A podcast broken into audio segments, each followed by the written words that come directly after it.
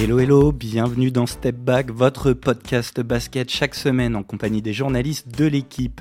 Épisode consacré aujourd'hui à la dernière sensation du basket français. Il a 18 ans, régale les fans de Bourg-en-Bresse et pourrait bien être numéro 1 de la draft NBA en juin. Son nom, Zachary Rizaché. Ce vendredi, il fait ses débuts avec l'équipe de France, 23 ans après la dernière sélection de son père, Stéphane. Pour décrypter le phénomène, son jeu, son parcours, j'accueille Arnaud Lecomte. Salut Arnaud. Bonjour Gaëtan, bonjour. Et Samy Sadik, en direct de Brest, tous les Bleus affrontent ce soir la Croatie. Salut Samy. Bonjour Gaëtan, bonjour à tous. Allez, tout le monde est prêt, début du game. Samy, alors on le disait, tu es avec euh, en ce moment auprès de l'équipe de France euh, qui est à Brest pour le début des qualifications à, l'Euro 2025 et, Zachary Rizaché fait, euh, fait ses débuts, ses premiers pas avec cette équipe de France. Qu'est-ce qui a séduit euh, Vincent Collet et son staff? Comment expliquer qu'un joueur si jeune se retrouve à faire ses débuts un peu plus d'un an après Victor Wenbanyama euh, avec les Bleus? Bah alors Gaëtan, c'est drôle que tu parles de, Victor Wembanyama parce que c'est exactement l'exemple qu'a pris Vincent Collet hier pour expliquer bah, pourquoi c'était important pour lui de convoquer Zachary Zaché demain en disant qu'il l'avait fait avec Victor Wembanyama sur la fenêtre de novembre dernier et que le talent n'attendait pas euh, le, talent n'attendait pas les années en fait. Ce qui montre cette saison a suffi à, convaincre Vincent Collet de le sélectionner à la fois pour lui offrir des minutes là où il a dit qu'il aurait peut-être un petit rôle, on, il ne sera pas déjà un cadre sur cette fenêtre, mais aussi parce que ça va être, il a dit euh, tel quel, ça va être un pensionnaire très rapidement de cette équipe sur le long terme. Donc il est, il va fêter sa première sélection. On l'a vu hier, euh, voilà l'entraînement, il est pleinement intégré, il a, il a participé au 55 de fin d'entraînement. Voilà, on a une première sélection qui va arriver à 18 ans, il fêtera ses 19 ans en avril, et, euh, et tout simplement qui récompense en fait sportivement sa première partie de saison comme ça avait été le cas pour Wembanyama euh, l'an passé. Et sportivement, justement, Arnaud, est-ce que tu peux nous raconter un peu ce début de saison, ce début de carrière, un peu de, de ce nouveau phénomène euh, du basket français? Euh, Oui, c'est ça pas vraiment sa première saison pro, puisqu'il avait euh, déjà, euh, on l'avait déjà vu à Lasvel ces, ces deux dernières saisons, puisqu'il a été, euh, il avait déjà été propulsé dans un 5 majeur d'Euroleague avec Lasvel il y a deux ans, et c'est le plus jeune joueur titulaire, plus jeune joueur français, bon, pour l'anecdote, titulaire en Euroleague il y a deux ans. Bon, évidemment, il a eu cette première saison-là quelques miettes de temps de jeu, on va dire. Et il s'est surtout euh, vraiment euh, montré la, saison dernière, avec, toujours avec Lasvel, euh, en Euroleague et en championnat de France, même si son temps de jeu n'était pas à la hauteur de ses espérances. bon, malgré tout, il a eu quand même l'occasion de s'exprimer. On voyait, on a vu assez vite qu'il avait déjà une certaine forme de maturité dans son jeu. Et surtout, on a vraiment pu constater qu'il avait un rôle euh, tout terrain en quelque sorte. C'est un joueur, comme disent les Américains, all-around, c'est-à-dire capable de s'exprimer dans à peu près tous les domaines du jeu, sans points faibles, euh, vraiment. Donc, et déjà quelques points forts, euh, notamment la, vitesse, la fluidité, balle en main, le tir. Et ben, il, est en train de confirmer, voire voire un peu plus que confirmé cette saison en Eurocoupe, puisqu'il est parti de Lasvel euh, la saison dernière un petit peu à la surprise générale, euh, puisqu'il a, il a décidé euh, de quitter Lasvel avec la volonté ben, d'avoir un peu plus de temps de jeu ailleurs. Et donc, il a décidé de partir à Bourg. C'est pas si loin que ça de Lasvel, d'ailleurs, et de Lyon, où est basée sa famille. Et il s'est vraiment affirmé cette saison. Il est aujourd'hui l'un des leaders de cette équipe de Bourg, qui fait en plus une super saison, puisqu'ils sont qualifiés euh, premiers, de leur, premier de leur poule pour le, quart de finale euh, au mois de mars de cette euh, compétition. Donc voilà, il s'est vraiment affirmé. Il est le meilleur shooter à trois points de l'Eurocoupe et, et pas avec un petit pourcentage à 57% en shootant au moins trois fois par match, ce qui est vraiment significatif. Et bah, il, est, vraiment présent dans tous les secteurs du jeu et en train de s'affirmer à tel point bah, voilà, qu'il est aujourd'hui placé en pole position de, la future draft NBA, ce qui peut être assez surprenant, mais ce qui est pourtant la réalité. Samy, c'est ça son profil, un ailier, Arnaud disait, euh, donc c'est un ailier de m 6, de m 16, qui sait tout faire. Tu mettrais toi aussi le shoot euh, comme premier point fort. Arnaud parlait de son, incroyable adresse à trois points en Eurocoupe. Oui, exactement. Il a un shoot vraiment pur, en fait, sans effort. Tu vois que les, fondamentaux, la, mécanique est déjà là par rapport à d'autres peut-être prospects français qu'on a envoyés en NBA où bah, le shoot était la principale lacune. Lui, c'est l'inverse. Euh, en championnat, il n'est pas à 56%, mais il est quand même à 38% avec un volume qui est pas négligeable. C'est, euh, c'est quand même très bien aussi. Euh, moi, à, à, ce shoot, j'ajouterais vraiment quelque chose qui m'a agréablement surpris cette année, mais c'est sa polyvalence défensive. En fait, Freddy Fotoux à, à Bourg l'utilise pour défendre des postes 1 à 4. Euh, quand ils ont reçu Paris, bah, il a été envoyé par séquence sur TJ Shorts qui est l'un des tout petits, euh, l'un des plus petits joueurs du championnat, par, pardon. Et euh, il peut, voilà, il peut sur euh, sur une soirée défendre sur un joueur de ce profil, comme elle, elle essaie de contenir un ailier fort adverse si si le jeu le demande. Donc c'est c'est ces deux points là vraiment que je vois que je vois comme ses gros points forts par rapport à son objectif NBA où vraiment le shoot c'est très important. C'est, on l'a vu, Kylian Hayes a été coupé. Bah, l'explication du GM de Détroit, c'est bah, son tir n'a pas progressé et la défense aussi où il cherche des joueurs polyvalents qui peuvent switcher, défendre sur plusieurs profils de, de joueurs différents. Donc ça, c'est pour moi ces deux gros atouts. Et tu parlais effectivement de, de son profil plus général, un ailier grand avec une grande envergure. Euh, il est déjà plus grand que, que son père, que son père ne l'était, 2 mètres 7 contre je crois 2 mètres 3 euh, et beaucoup de beaucoup de, de, qualités athlétiques. Alors des qualités athlétiques notamment bah, sur le jeu de transition euh, pour pour aussi défendre et voilà parfois mettre quelques contres. Mais euh, mais voilà il a, il a un profil un petit peu all around comme tu disais où bah je pense que voilà parmi les principaux points à progresser il y a peut-être euh, ça ça va ça va s'apprendre avec l'expérience mais lecture du jeu passe trouver ses coéquipiers dans le bon timing il commence à déjà à beaucoup progresser dessus à Bourg mais voilà c'est aussi les axes de progression. Et Arnaud, ce que tu, ce que tu disais, c'est qu'au-delà de ses, qualités individuelles assez exceptionnelles pour son âge, c'est qu'à 18 ans, il fait déjà partie des joueurs majeurs d'une très bonne équipe hmm. de Coupe d'Europe, de Championnat de France. Effectivement, c'était pas forcément gagné euh, parce que Bourg est une équipe, euh, certes, qui n'a pas la, pas la renommée euh, de l'Asvel, de, de, Monaco aujourd'hui ou de Paris même basketball. Et pourtant, Bourg est l'une des quatre meilleures équipes françaises, non pas seulement du mois de février ou du mois de janvier ou 2024, mais ça fait déjà la deuxième saison avec Frédéric Fotoux que, que Bourg peut même considérer qu'un petit peu avant, ils avaient déjà montré le bout du nez, mais c'est une équipe qui aujourd'hui fait partie vraiment du gratin français et bah, euh, aussi du gratin de l'Eurocoupe en tout cas. Euh, et effectivement, c'était pas gagné qu'un gamin de 18 ans, euh, avec tout le talent du monde qu'on peut lui prêter, euh, ben, devienne un des, joueurs phares d'une équipe de recoupe avec un petit peu d'ambition quand même. Et en l'occurrence, eh ben, il a assez vite gagné ses galons et Frédéric Fautoux euh, euh, dit régulièrement que ça, la, la, grande force et le grand talent de Zachary en ce début de saison, en tout cas à l'automne dernier, c'était de s'être imposé auprès des Américains notamment, euh, qui ne connaissaient pas ce gamin et qui euh, effectivement, ben voilà, ont pas forcément eux euh, une tendresse particulière pour un jeune joueur français. ce sont des Américains qui viennent, eh bien effectivement réussir quelques quelques statistiques, qui sont là pour un objectif certes collectif, mais qui sont aussi là pour se montrer.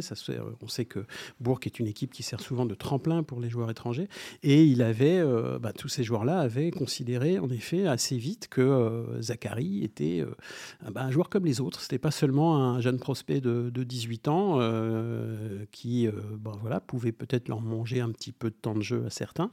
Et il s'est imposé auprès d'eux. Et c'est vraiment, quelque part, c'est sa plus grande réussite. Et, aussi celle du club, parce que c'était pas évident de, comment dire, de, trouver le bon équilibre, la bonne mesure entre un objectif collectif et l'objectif individuel quand même qui euh, était important dans le choix aussi de Zachary Rizaché de, de quitter Lasvel pour aller euh, à Bourg-en-Bresse. Il y avait aussi cette volonté bien sûr de, de progresser en vue de la draft, hein, parce qu'il ne faut jamais oublier qu'il y a aussi un objectif individuel. Mais je trouve que, et tout le monde est d'accord là-dessus, que l'équilibre entre les deux c'est parfaitement, euh, a, parfaitement été négocié. Et en effet, on, on s'aperçoit aujourd'hui entre les succès collectifs, la place qu'occupe Zachary dans le groupe burgien, bressant, et, et, et, ce qu'il arrive à faire individuellement, euh, eh ben aujourd'hui, euh, c'est effectivement une grande réussite. quoi. Samy, ce, ce, projet qui est une grande réussite à Bourg, il n'aurait pas pu se développer à Lasvel, euh, qui était le club bah, de la post-formation, moins de Zachary Rizaché, le club où il a fait ses débuts en pro et qu'il a quitté cet été. Donc, ce projet, ça aurait été plus compliqué à Lasvel qu'à Bourg? Bah, En fait, pour le dire peut-être un petit peu de manière crue, Lazel, je pense, s'est réveillé trop tard en fait en avril, alors que Zachary Rizaché réfléchissait probablement déjà à quitter Lazel. Tony Parker il donne une interview où il dit bah il va être au cœur de notre projet la saison prochaine on va construire l'équipe autour de lui, on veut qu'il soit numéro 1 de draft. Mais en fait, le mal était déjà un petit peu fait là en une demi-saison avec Bourg. Il a déjà joué plus de matchs, ou quasiment autant de matchs pro qu'avec Lasvel, euh, en deux saisons sur ces deux saisons où il côtoyait le groupe professionnel. Euh, si on prend l'exemple de, la Leaders Cup 2023, elle est remportée par Lasvel. Zachary Rizaché joue très peu, alors que le même week-end, Lasvel a refusé donc de le laisser partir pour aller au, au camp d'entraînement, euh, je crois que c'est Basketball Without Borders euh, de, de, la où il y a plein de jeunes internationaux qui se rassemblent et qui sont déjà un peu sous l'œil des scouts NBA, qui sont, qui sont mesurés. Donc un, événement important pour un, pour un jeune prospect. Lasvel lui dit non, tu n'y vas pas. Enfin, ne veut pas pas qu'il y aille. Et finalement, il joue assez peu. Donc en fait, ça, ça illustre un petit peu ces presque, on peut dire, ce rendez-vous manqué. Alors, Lasvel est, persuadé, je crois que c'est TJ Parker qui disait qu'il explose cette année aussi grâce au travail réalisé à Lasvel, notamment le fait qu'il est son entraîneur individuel, on n'en a pas parlé, mais celui qui, l'aide, qui le prépare, euh, qui, fait tout ce travail individuel avec lui, Anthony Brossard, c'est son ancien coach espoir à Lasvel qui est venu à Bourg pour Zachary Rizaché. Donc, il y a aussi une partie du, travail de Lasvel qui est, qui est récompensée, mais euh, effectivement, comme Victor Mbanyama, avant, comme d'autres jeunes avant lui, il a quitté Lasvel pour avoir plus de temps de jeu. effectivement, ce, projet Rizaché, il était peut-être pas compatible avec une équipe qui a des ambitions en Euroleague ou qui essaie d'avoir des ambitions en Euroleague. Et est-ce que c'est mieux pour ce genre de projet d'évoluer à Bourg, qui est un club peut-être un peu moins médiatisé que que Lasvel ou que les Metropolitans, qui est euh, euh, qui, à Boulogne, donc dans le Grand Paris? Est-ce que c'est voilà, on grandit un peu secret, c'est peut-être un peu exagéré, mais on est un peu plus protégé de des sollicitations des médias, de, l'effervescence de la NBA qui approche? Oui, je pense que en effet, la dimension de Bourg euh, permet euh, probablement euh, à, Zachary de s'épanouir un peu plus un peu plus dans l'ombre euh, d'une certaine manière que, alors évidemment, si on compare à Victor Wembanyama, de toute façon, euh, toutes les comparaisons seraient futiles euh, inévitablement parce que c'est un tel ovni et c'est un tel cas d'espèce qu'on ne va pas systématiquement comparer à Victor Wembanyama. Mais Stéphane Rizaché me disait il y a, il y a quelque temps que bah, il n'a il a toujours pas vu défiler de stars du showbiz à Bourg-en-Bresse depuis le début de la saison, comme ce fut le cas, souvenez-vous, l'an dernier, où tout le monde se Michael Douglas, Michael Douglas, Kylian Mbappé et j'en passe et des meilleurs, euh, tout le, tout le, staff d'ESPN, la grande mm. chaîne, le grand network américain. Bref, il y a, y a évidemment une, un gouffre entre euh, l'exposition euh, médiatique qu'avait Victor Wembanyama la saison dernière et celle de Zachary Rizaché cette saison, ce qui est d'ailleurs d'une certaine manière relativement injuste, mais je suis pas sûr que la famille Rizaché euh, s'en plaigne parce qu'effectivement, ça lui permet de s'épanouir tranquillement sans être sans arrêt euh, euh, en une des journaux ou voilà, très, très sollicité par les médias, etc. Et donc sans cesse scruté. Quoi. Donc je, je, pense qu'en effet, c'était de ce point de vue, je crois, la famille, en tout cas Rizaché, qui, comme vous le savez peut-être, est, est, extrêmement proche de son fils, et comment ne pas l'être, mais, mais vraiment c'est assez c'est vraiment majeur dans, dans, dans, dans l'histoire de Zachary. Quoi. Voilà, son père a été son premier coach. Il y a, il y a vraiment une, une, grande proximité, une fusion quelque part. Et donc, effectivement, la famille Rizaché est ravie de, de, de, de son choix aujourd'hui. On est, on est euh, fin février. On ne sait pas ce que réserve la fin de saison, nous, verrons bien, mais a priori, elle est extrêmement contente de ce choix-là parce que, euh, eh bien, justement, il peut s'épanouir euh, tranquillement un peu à l'ombre, même si c'est un peu injuste parce qu'il ne reçoit pas forcément le même type de, respect que, qu'un autre euh, dans un, dans un club qui serait plus exposé, quoi, en Euroleague par exemple. Oui, Samy, Arnaud parle presque d'injustice, mais c'est vrai que si on n'avait pas eu Victor Wenbanyama l'année dernière, là, un Français en passe d'être numéro un de draft qui joue chez nous, mais on serait tous comme des dingues. Ah oui, c'est sûr que bah, le, en étant le premier à être numéro 1 de draft, il a alors non pas banalisé, mais il a, il a montré que c'était possible. Donc il y a peut-être un peu moins d'excitation. Après, c'est on le ressent peut-être comme ça, mais du point de vue de la NBA, euh, ils ont fait l'effort à partir de, janvier, février, euh, de février, d'essayer de commencer à rediffuser un match par semaine du championnat pour essayer d'avoir Zachary Rizaché et aussi Tijan Salin qui annonçait le top 10, top 15 de cette draft. Les scouts NBA et même le propriétaire des Spurs est venu à Equinox, la salle de Bourg-en-Bresse. Donc, on, a peut-être, on est peut-être un petit peu, euh, comment dire, vacciné de cette effervescence qu'il y a eu l'an passé avec Victor Mbanyama, mais du côté de la NBA, c'est vraiment euh, un, un, prospect très très très très coté.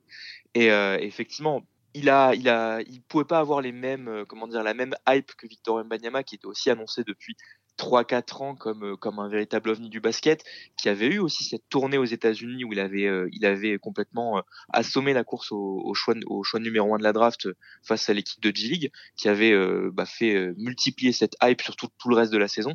Zachary Rizaché n'a pas eu ça, mais on voit en fait que petit à petit, au, fil de la saison, bah, en fait, là, il a réussi à, selon ESPN, c'est le numéro 1 de cette prochaine draft. Euh, c'est encore voilà, on est on est qu'en février, ça peut changer d'ici juin, mais on voit qu que, que, que le buzz autour de lui en fait est en train vraiment quand même de de monter. Arnaud, tu parlais euh, du rôle de sa famille, donc on l'a rapidement évoqué, donc le père Stéphane, ancien international, médaillé d'argent notamment au JO de Sydney avec l'équipe de France. Euh, quel rôle joue un peu euh, cette famille dans la construction de Zachary Isaché dans, dans sa jeune carrière? Un rôle essentiel.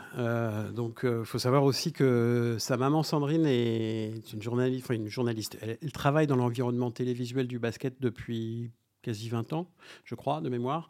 Euh, donc elle connaît euh, parfaitement aussi cet environnement. Donc il y a vraiment euh, là un atavisme fort pour le jeune Zachary, qui naît en 2005.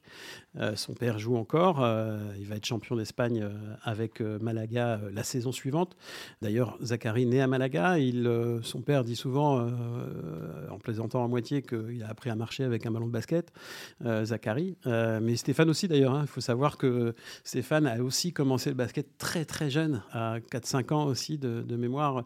Euh, donc il y a vraiment, euh, en effet, le mot, euh, le terme enfant de la balle est pas être mieux adapté qu'à la famille Rizaché. Et donc, son père a joué ben, à la fois un rôle de père, bien sûr, mais, mais aussi de coach. Ça a été son, son premier entraîneur, évidemment. Il l'a aussi pris en main plus tard, c'est-à-dire pas seulement lui mettre la balle dans les mains à un an et demi, deux ans, c'est aussi euh, à, l'âge de 13 ans, euh, lorsque dans le premier club de, Zachary, euh, c'est son père qui prenait le plus souvent en main l'entraînement individuel de, son fils. il le suit de très très très très très près, c'est évident. C'est aussi un peu son forme de mentor, ce que Zachary a eu la chance, la chance en tout cas, ou Stéphane a eu la chance de voir son fils en tribune quand il terminer sa carrière de joueur, ce qui n'est pas donné à, tous les enfants de, sportifs. Donc, euh, quelque part, ça a été sa première référence, évidemment, son premier modèle, son père. Euh, c'est aujourd'hui toujours son, probablement son meilleur ami. Euh, c'est son, son conseiller numéro un. Stéphane est très, très proche à chaque fois qu'il a fallu prendre des décisions majeures, notamment l'an dernier de, quitter Lasvel un peu brutalement, de manière un peu inattendue pour Bourg. C'est évidemment Stéphane qui était euh, en première ligne. Donc, euh, bon, la maman, c'est une famille très fusionnelle, très, très unie. Il y a une petite sœur aussi qui s'appelle Ainoa, qui a 16 euh, ans, qui est déjà MVP du championnat d'Europe U16 l'année dernière euh, donc il y, a, une proximité aussi, les deux enfants sont très proches en, âge également.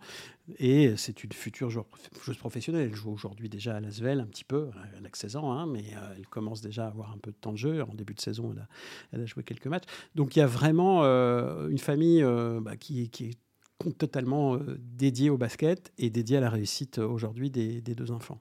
Et Samy, est-ce que, bon, Arnaud l'a bien dit, l'importance de, cette famille dans le développement du, projet et du joueur euh, qu'est euh, Zachary Rizaché, euh, comment ça, ça s'imbrique avec, avec le fonctionnement du club à Bourg-en-Bresse? Ça, s'imbrique bien, puisque effectivement, Zachary Rizaché connaissait déjà un petit peu Bourg-en-Bresse par Freddy Fotoux, en fait, qui a été, avant d'être entraîneur à Bourg-en-Bresse, qui était entraîneur associé, donc numéro 1, 1 bis 2 à, à Lasvel pendant les deux saisons où Zachary Rizaché commençait à s'approcher du groupe professionnel.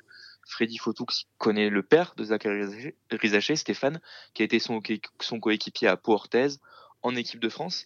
Donc il y a, une forme de confiance aussi qui s'est installée euh, très vite quand il arrive à Bourg parce qu'il est dans un environnement en fait qu'il connaît.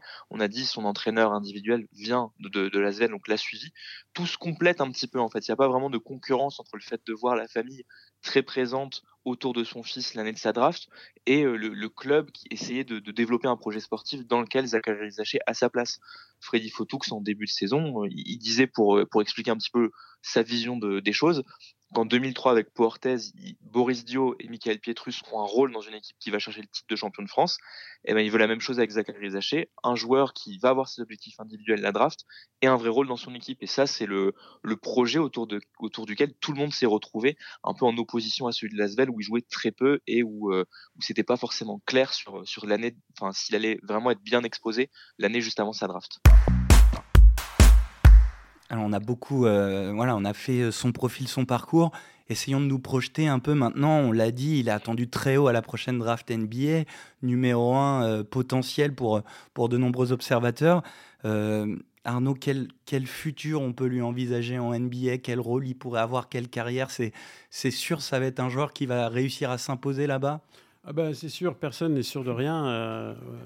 on est, évidemment, on sait à quel point c'est pas euh, un claquement de doigts, c'est pas parce que euh, il va être choisi probablement dans, dans le top 5 de la draft à, tout le moins qui, qui va réussir. Euh, on a malheureusement des, des contre-exemples.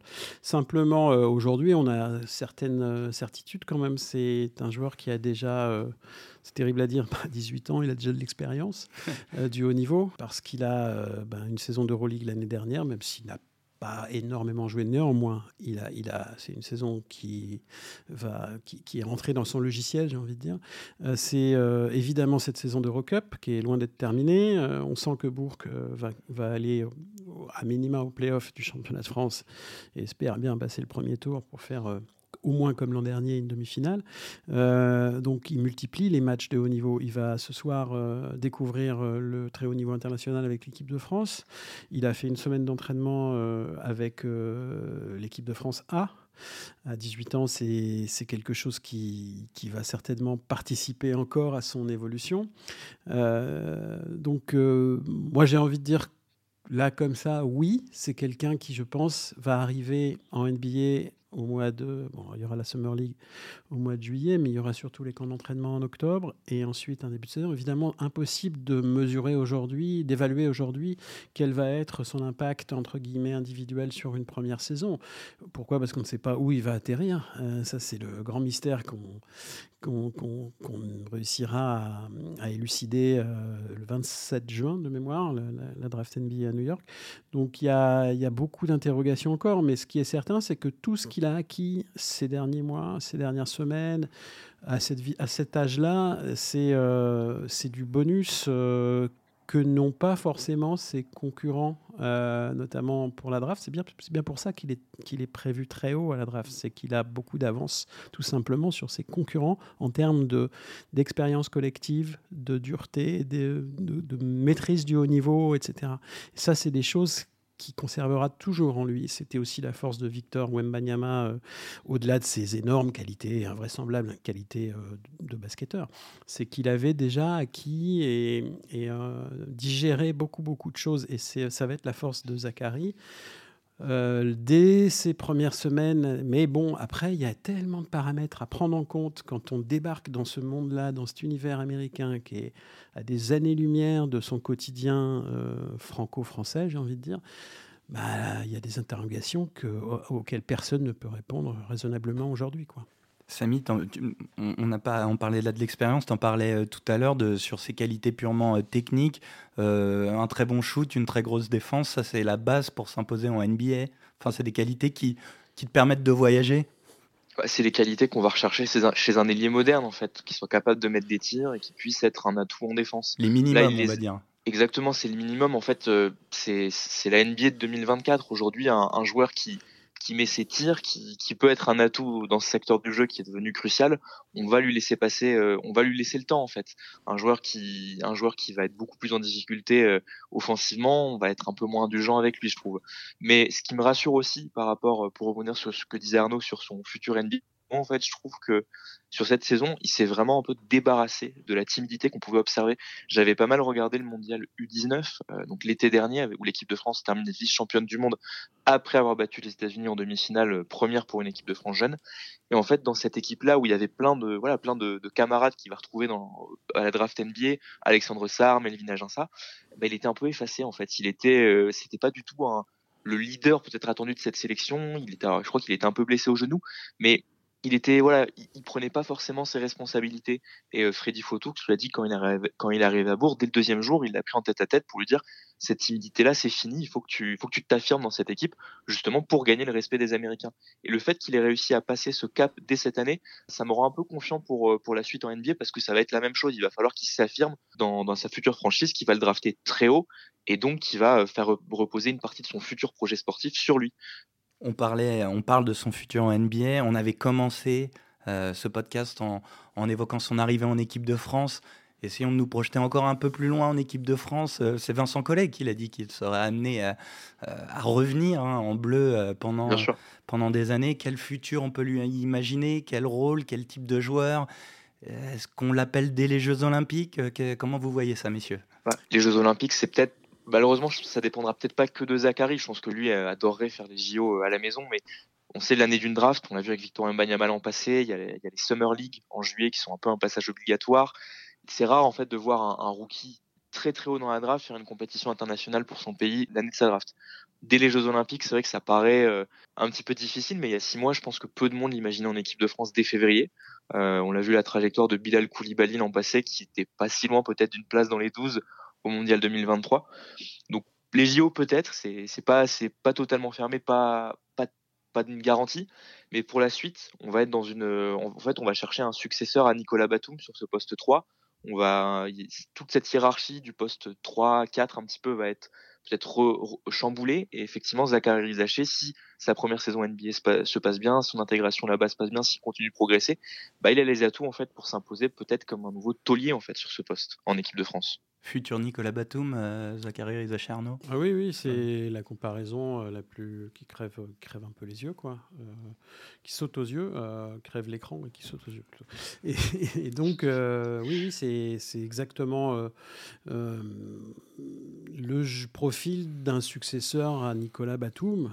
on lui souhaite de, de, réussir une carrière NBA aussi longue, dense que celle de, de Batum et, de faire une carrière internationale aussi, aussi puissante, euh, bah, c'est un sacré défi parce que Batum a fait une carrière internationale qui n'est pas terminée bien sûr, mais tout à fait remarquable. Euh, donc euh, oui, c'est tout le mal qu'on lui souhaite, mais avec Bilal Koulibaly, j'ai envie de, de, vous dire qu'on est tranquille pour un moment à ce poste-là, a priori, même si, encore une fois, et, Samy le, laissait entendre par rapport déjà à cet été, même si moi je ne crois pas une seconde qu'il peut être dans le projet olympique euh, dès cette année quand même, mais malgré tout, euh, on sait que ça va être très difficile euh, de réunir régulièrement nos meilleurs joueurs de NBA, notamment ces jeunes-là là, qui sont draftés très haut, donc qui vont peser très lourd probablement en termes de contrat dans les années à venir.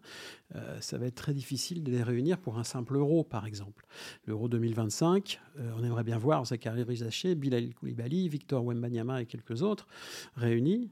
Mais rien n'est garanti parce que euh, bah, aujourd'hui, je pense qu'il va y avoir vraiment une manière de, de, gérer les carrières, euh, pas forcément d'ailleurs euh, du fait des joueurs eux-mêmes, mais parfois sous la pression un peu des franchises. On sait comment ça fonctionne.